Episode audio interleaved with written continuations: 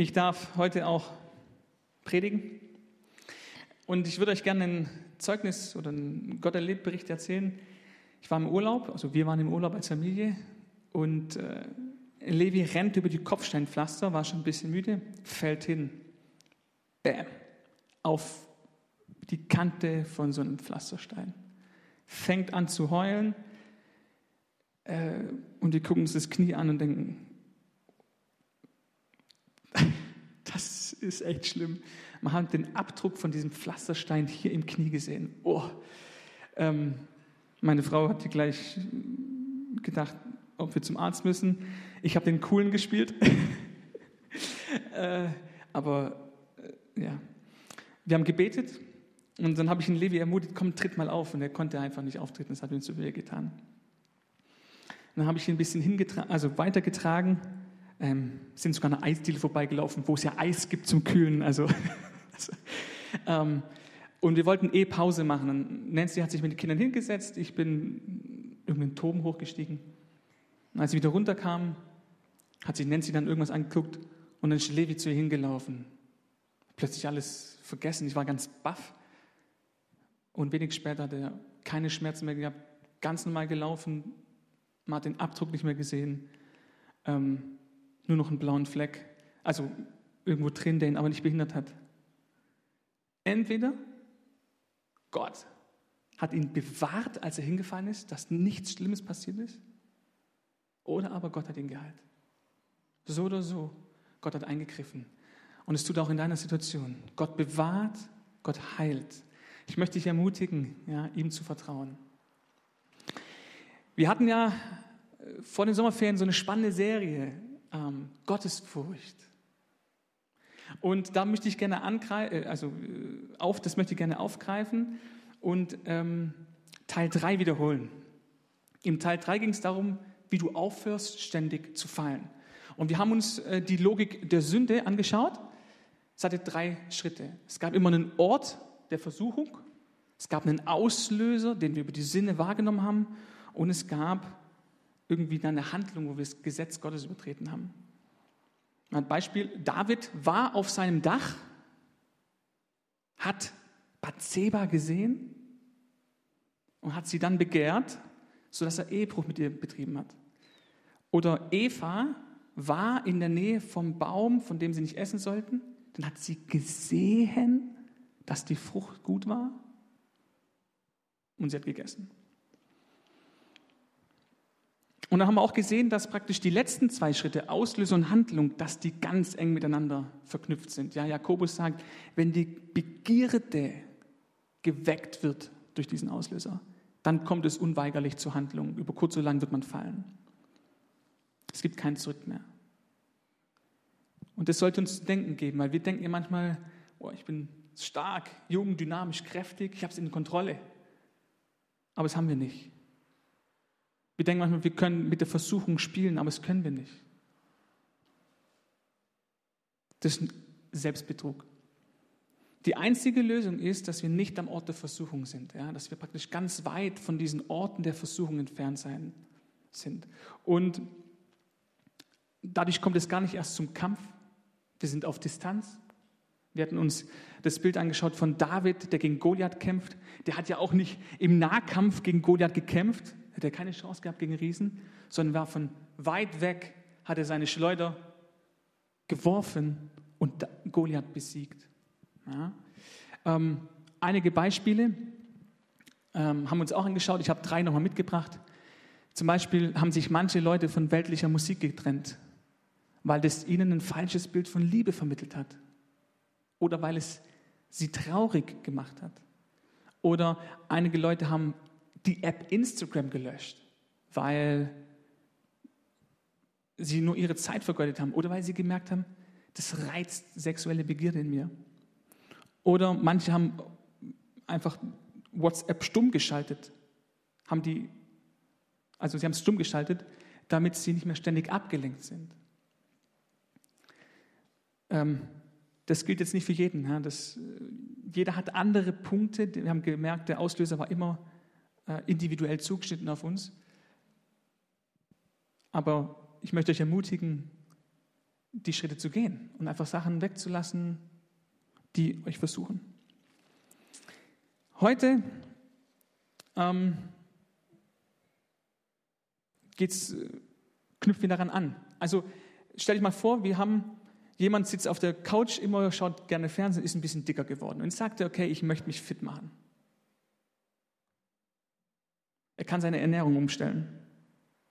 Das Böse weglassen, die böse Ernährung weglassen. Ja? Aber wird er dadurch fit? Nein, er nimmt Gewicht. Er verliert vielleicht Gewicht, aber wird nicht fit. Um fit zu werden, muss er aktiv was tun. Ja, er muss vielleicht anfangen, ein bisschen Cardiotraining zu machen für sein Herz. Ähm, und es ist genau das Gleiche auch bei Gott. Es geht nicht nur darum, dass wir das Böse hassen, sondern es geht auch darum, dass wir das Gute tun. Ja, darin besteht die Gottesfurcht aus diesen beiden Punkten. Und ähm, heute soll es darum gehen, wie wir das Gute tun können. Okay? Also, zuallererst schauen wir uns an, was ist das Gute? Ich habe vorgestern eine Zeitschrift gelesen vom Baumarkt, da steht hinten drauf, für, jede, für jedes verkaufte Parkett Dielen spenden wir einen Euro an Tafel von Köln, irgendeine Kinderhilfsprojekte. Das ist total in gerade, Gutes zu tun. Ja? Mercedes-Benz, Amazon, die spenden Millionenbeträge an gemeinnützige Vereine. Ist gut fürs Image. Tun es auch gut als Gemeinde, wenn wir barmherzigen Arbeit haben. Die Frage ist, ist das alles? Ähm, oder hat es sogar eine biblische Berechtigung? Und ähm, da habe ich euch mal eine Bibelstelle mitgebracht. Die Geschichte ist folgende. Jesus ähm, stand seinem Tod kurz bevor, er wurde gesalbt. Und dann haben einige Jünger gesagt, sag mal Jesus, das Öl war so teuer. 300 Denare, 300 Tagesgelder, also fast ein ganzes Jahresgehalt, so teuer. Damit hätten wir doch den Armen etwas Gutes tun können. Und dann sagt Jesus das hier, die Armen habt ihr alle Zeit bei euch und ihr könnt ihnen Gutes tun, wann immer ihr wollt. Aber mich habt ihr nicht alle Zeit. Sie hat ein gutes Werk an mir getan. Also, dass wir barmherzige Dienste haben, dass wir gemeinnützige Dinge unterstützen, das ist total biblisch. Ja, das ist etwas Gutes tun. Die Frage ist, ist das alles? Und wir schauen uns zwei Bibelstellen an. Die erste ist Apostelgeschichte 10, Vers 38. Zusammenhang, Petrus kommt zu Cornelius, zu dem Hauptmann, der kein Jude war, also zum griechischen Hauptmann, ja, der also Heide war, oder zum Römer. Und ähm, plötzlich erkennt er, dass auch Gott die Heiden liebt. Und dann erzählt Petrus das Zeugnis, was in aller Welt, die damals bekannt war, verkündet worden ist wie Gott Jesus von Nazareth mit Heiligen Geist und Kraft gesalbt hat und wie dieser umherzog und Gutes tat und alle heilte, die vom Teufel überwältigt waren, denn Gott war mit ihm. Zweite Bibelstelle. Ähm, Zusammenhang, Jesus ist am Sabbat in der Synagoge, wo auch sonst. Wir sind auch sonntags im Gottesdienst. Und da gibt es einen Mann mit der verkrüppelten Hand. Und dann sagt Jesus zu ihm, komm, stell dich in die Mitte. Und dann adressiert er die Pharisäer. Darf man am Sabbat Gutes tun, Gutes tun oder Böses tun? Das Leben retten oder töten? Der nächste Satz passt auch auf euch. Sie aber schwiegen. Ich habe den Vers mal ein bisschen umformatiert, um das ein bisschen äh, deutlicher zu machen. Nächste Folie. Genau. Und es spricht zu ihnen, darf man am Sabbat Gutes tun oder Böses tun? Das Leben retten oder töten? Das heißt, Gutes tun verknüpfte Jesus mit Leben retten. Und dann heilt er die Person und die Hand ist nicht mehr verkrüppelt.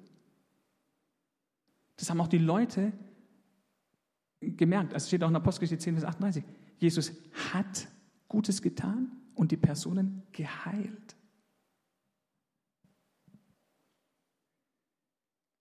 Das heißt, Gutes tun bedeutet Leben retten. Und retten ist jetzt hier ein weit gefasster Begriff. Das kann heilen bedeuten, das kann befreien bedeuten, das kann zur Buße bringen bedeuten. Das ist also ein ganz weit gefasster Begriff.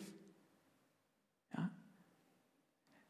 Aber der biblische Standard vom Gutes tun ist mehr als das, was die Unternehmen machen. Es ist aktiv den Leuten Leben bringen. Ähm, und jetzt stellt sich natürlich die spannende Frage, wie kommen wir denn dahin, dass wir Gutes tun? Spenden kann ich ganz einfach, mache ich Geldbeutel aus, gebe Geld weg. Das ist einfach. Aber Leute heilen, Leute befreien, Leute zur Buße bewegen, da kann ich keinen Geldbeutel aufmachen. Wie kommen wir dahin? Und da schauen wir uns mal die Logik der Beziehung an. Genauso wie es eine Logik der Sünde gibt, gibt es auch eine Logik der Beziehung. Titus 1, Vers 16. Sie geben vor, Gott zu kennen, aber mit den Werken verleugnen sie ihn, dass sie verabscheuungswürdig und ungehorsam und zu jedem guten Werk untüchtig sind. Also, was sagt Paulus hier? Er sagt, sie tun keine guten Werke, also kennen sie Gott nicht. Der Grund ist, warum sie keine guten Werke tun, ist, weil sie Gott nicht kennen. Ja? Ich habe das mal neu aufgeschrieben. Gute Werke tun sie nicht, also kennen sie Gott nicht. Das ist eine logische Konsequenz. Und aus der Aussagenlogik oder aus dem Mathestudium lernt man auch, dass man zu dieser Aussage eine gleichwertige Aussage treffen kann, nämlich sie kennen Gott, also tun sie gute Werke.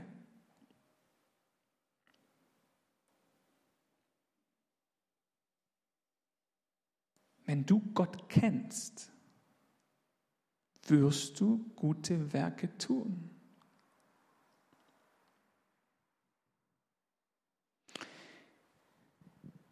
Jesus hat es auch selbst gesagt im, Johannes, im Johannesevangelium.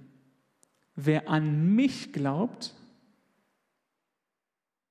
wird die Werke auch tun, die ich tue, und wird größere tun, weil ich zu meinem Vater gehe. An jemanden wirklich glauben kann man nur, wenn man ihn kennt. Sonst ist es immer ein ganz weit entfernter Gott ganz ominös, ah, es gibt irgendeine Macht im Universum. Die kenne ich nicht. Und die kann ich auch nicht glauben. Ja? Also was Jesus hier sagt ist, wenn ihr mich kennt und wenn ihr dem glaubt, wer ich bin, dann bringt er, vollbringt er die gleichen Werke wie ich und noch größere. Das heißt, wenn wir Gott, wenn wir Jesus kennen, werden wir gute Werke tun. Das heißt, dann werden wir Leute mit Leben infizieren, sie heilen, sie befreien, sie zur Puste bewegen. Genau das ist auch das, was Jesus getan hat auf Erden. Das heißt irgendwie, dass der Lebensretter auf uns abfärbt, ja, wenn wir ihn kennen. Die Frage ist also, wie können wir Jesus kennen? Vielleicht sagst du, oh, ich kenne Jesus. Aber die Frage ist, wie gut kennst du Jesus wirklich? Ja? Jemanden kennenlernen geht nur, wenn man mit ihm Zeit verbringt. Das wird mir jeder bestätigen, der einen Partner hat, der Kinder hat, der Freunde hat. Jemanden zu kennen bedeutet, ich verbringe Zeit mit ihm. Oder ich verbringe Zeit mit ihm und ich lerne ihn kennen. Ja? Ich habe nach dem ersten Date mit meiner Frau gesagt, ich habe mich in dich verliebt. Ich war ein bisschen schnell.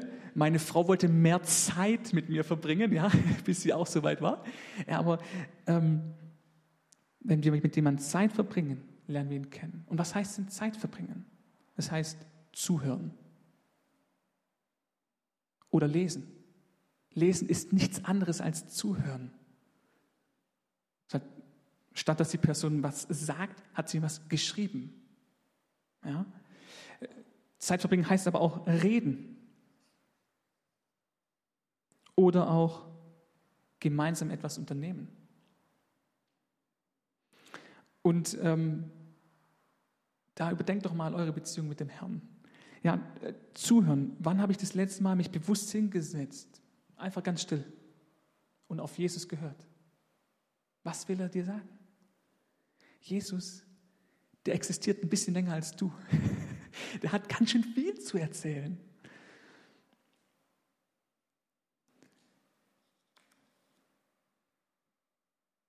Wann habe ich mal mit Jesus ehrlich geredet? Meine Ängste, meine Zweifel, meine Sorgen geteilt. Er verurteilt dich nicht, du kannst total ehrlich sein vor Gott.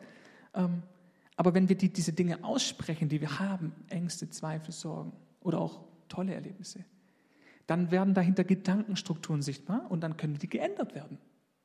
Ja? Aber erst wenn man es ausspricht, kann man plötzlich realisieren, was eigentlich das Problem ist. Reden heißt aber auch in neuen Zungen, in neuen Sprachen reden. Wer das tut, er baut sich selbst und es lässt dich ruhig werden. Gemeinsam etwas unternehmen kann zum Beispiel bedeuten, dass man gemeinsam durch den Alltag geht. Mit Jesus, mit Jesus gemeinsam durch den Alltag gehen. Mit Jesus gemeinsam im Job sein. Ja? Und wenn wir anfangen, diese Art der Beziehung zu intensivieren, dann lernen wir Jesus plötzlich besser kennen und vielleicht auch ganz anders, als du ihn kennst. Dann wird vielleicht nicht nur dein Frauenbild überarbeitet oder dein Vaterbild überarbeitet, sondern vielleicht auch dein Gottesbild überarbeitet. Dann fallen plötzlich Ideale, so wie es der prophetische Eindruck war. Und Neues kann entstehen. Also, was passiert, wenn wir anfangen, mit Jesus Zeit zu verbringen? 2. Korinther 3, Vers 18 zeigt uns das ganz wunderbar. Wir alle aber, indem wir mit unverhülltem Angesicht die Herrlichkeit des Herrn anschauen, wie in einem Spiegel, werden verwandelt in dasselbe Bild von Herrlichkeit zu Herrlichkeit, nämlich von dem Geist. Wenn wir anfangen, das Wort Gottes zu lesen, weil der Spiegel bedeutet Wort Gottes. Wenn wir anfangen, das Wort Gottes zu lesen, und damit meine ich das Wort der Gnade, nicht das Wort des Gesetzes oder das Wort der Verdammnis, sondern das Wort der Gnade und des Geistes, dann werden wir verwandelt. Dann wirst du verwandelt. Das ist eine automatische Konsequenz. Das ist unaufhaltbar. Es ist unaufhaltbar. Wenn du in diesen Spiegel hineinschaust, in das Wort Gottes, dann siehst du dich und die Herrlichkeit des Herrn, weil das eins ist, weil wir Träger der Herrlichkeit sind. Und dann wirst du verwandelt werden. Das ist unaufhaltbar.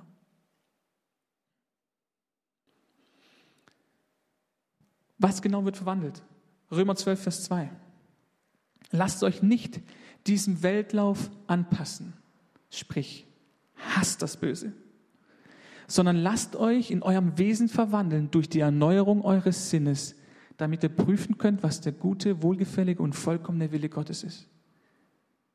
Was verändert wird, ist unser Denken, unsere Denkstrukturen, unsere Ideale, unsere Vorstellungen. Unsere Bilder werden verändert. Und dann ändert sich alles. Unser Wollen, unser Fühlen und unser Tun. Also, wenn wir Jesus kennen, tun wir gute Werke. Wenn wir Zeit mit ihm verbringen, lernen wir ihn besser kennen. Die Frage ist jetzt ja, wie können wir mehr Zeit mit ihm verbringen? Das sind jetzt eigentlich die spannenden Punkte. Und da habe ich ein paar praktische Tipps mitgebracht. Das ist einfach nur eine Liste. Die gilt es nicht abzuarbeiten, sondern die ist einfach eine Ermutigung. Vielleicht ist ja was für euch dabei. Dann nimm es mit. Ähm, wenn du besser zuhören willst, mach dieses kleine Gerät in deiner Tasche aus, was sich Handy nimmt. lass es am besten noch in einem anderen Raum. Ähm, minimier die Anzahl der Ablenkungen und ertrage mal für zwei Minuten die Stille. Ist nicht einfach, aber der Heilige Geist redet eben halt leise und nicht laut. Ich habe vier Tipps zum Lesen. Ähm, wenn du jetzt zum Beispiel sagst, okay, ich habe morgens nicht so viel Zeit, ich stehe auf und muss gleich zur Arbeit, äh, dann wäre vielleicht die folgende Methode für dich. Ich habe es die Ein-Vers-Methode genannt. Lies, bis plötzlich ein Vers dich anspringt und sagt, okay, das ist irgendwie, der ist interessant. Schreib den Vers auf. Steck den Zettel in die Hosentasche und geh zur Arbeit. Weil am Tag gibt es ganz viele Möglichkeiten, an denen man wartet. Beim Bäcker, auf der Toilette, ja, im Stau. Und das hast du die Möglichkeit, den Zettel rauszuziehen und zu lesen. Und sagen, hey Gott, ich bin Träger deiner Herrlichkeit. Was heißt das?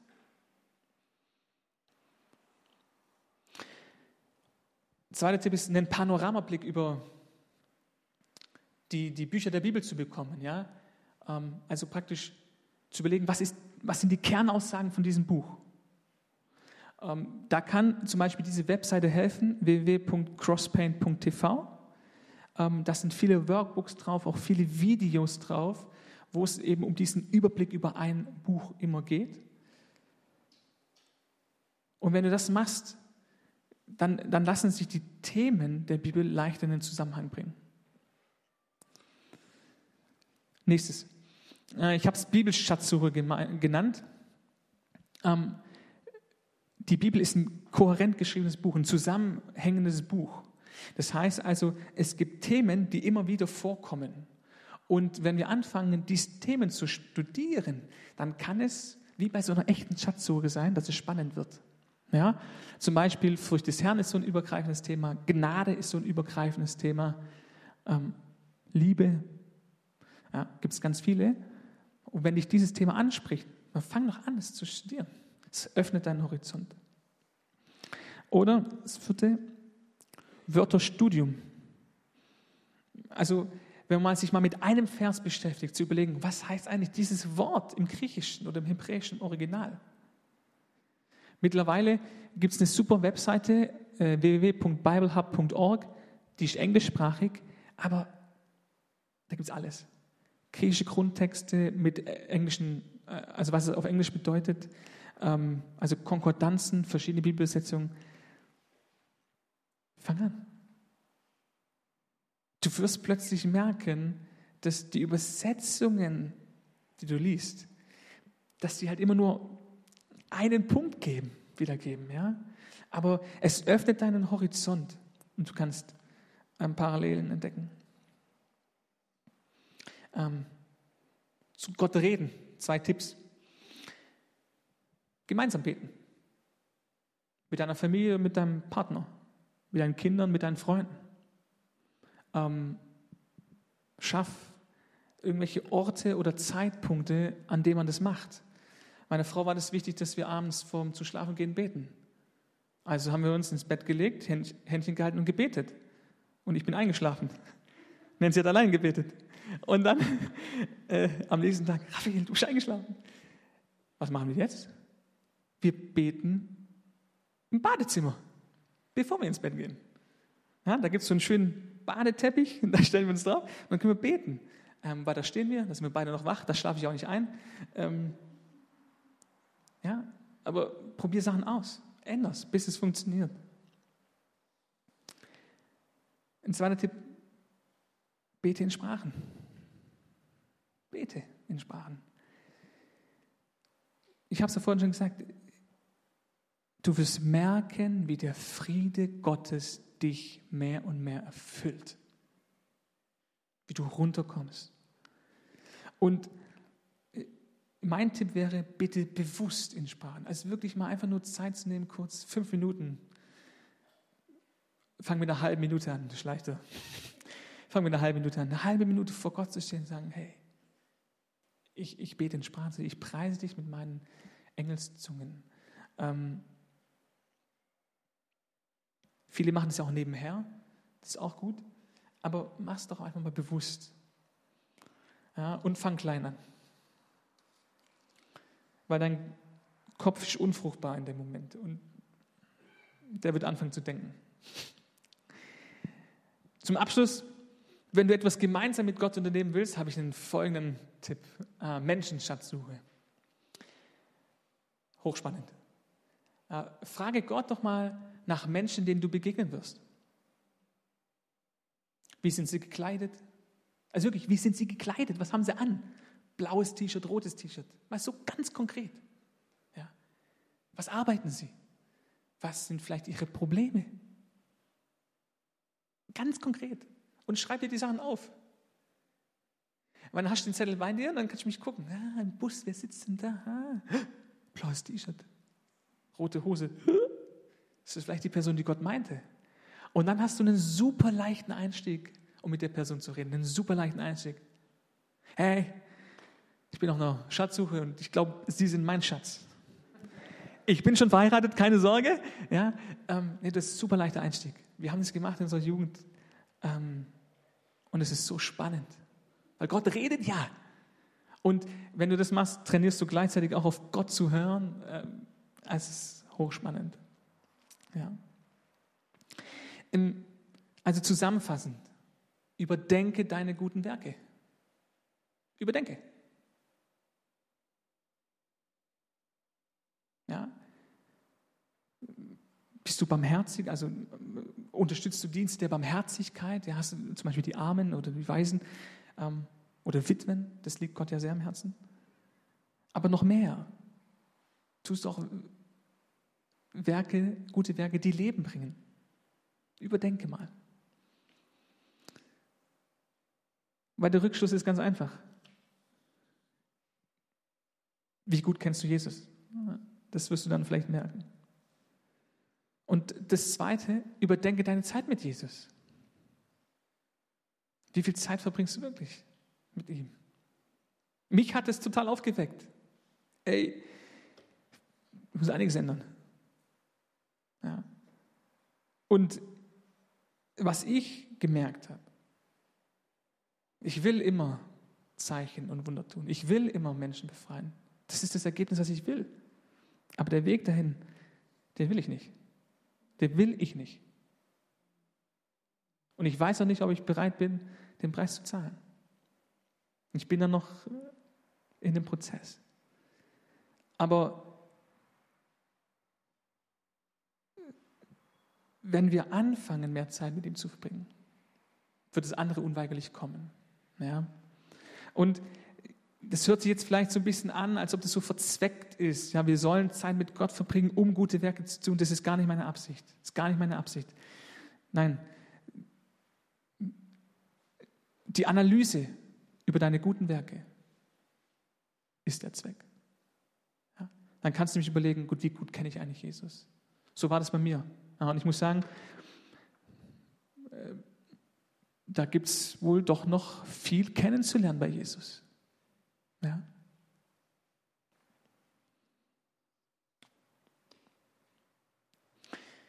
Lass uns beten, weil der Herr ist der Einzige, der uns helfen kann. Jesus, wir bitten dich, ergreife uns und, und lehre uns, das Böse zu hassen und lehre uns, das Gute zu tun. Wir brauchen dich. Und hilf uns, auch innerlich Ja zu sagen, nicht nur zu dem Ergebnis, nicht, zu diesem, nicht nur zu dem Leben in Vollmacht, sondern auch zu dem Preis, den es dafür zu zahlen gibt. Zeit freizuschaufeln für dich. Hilf uns.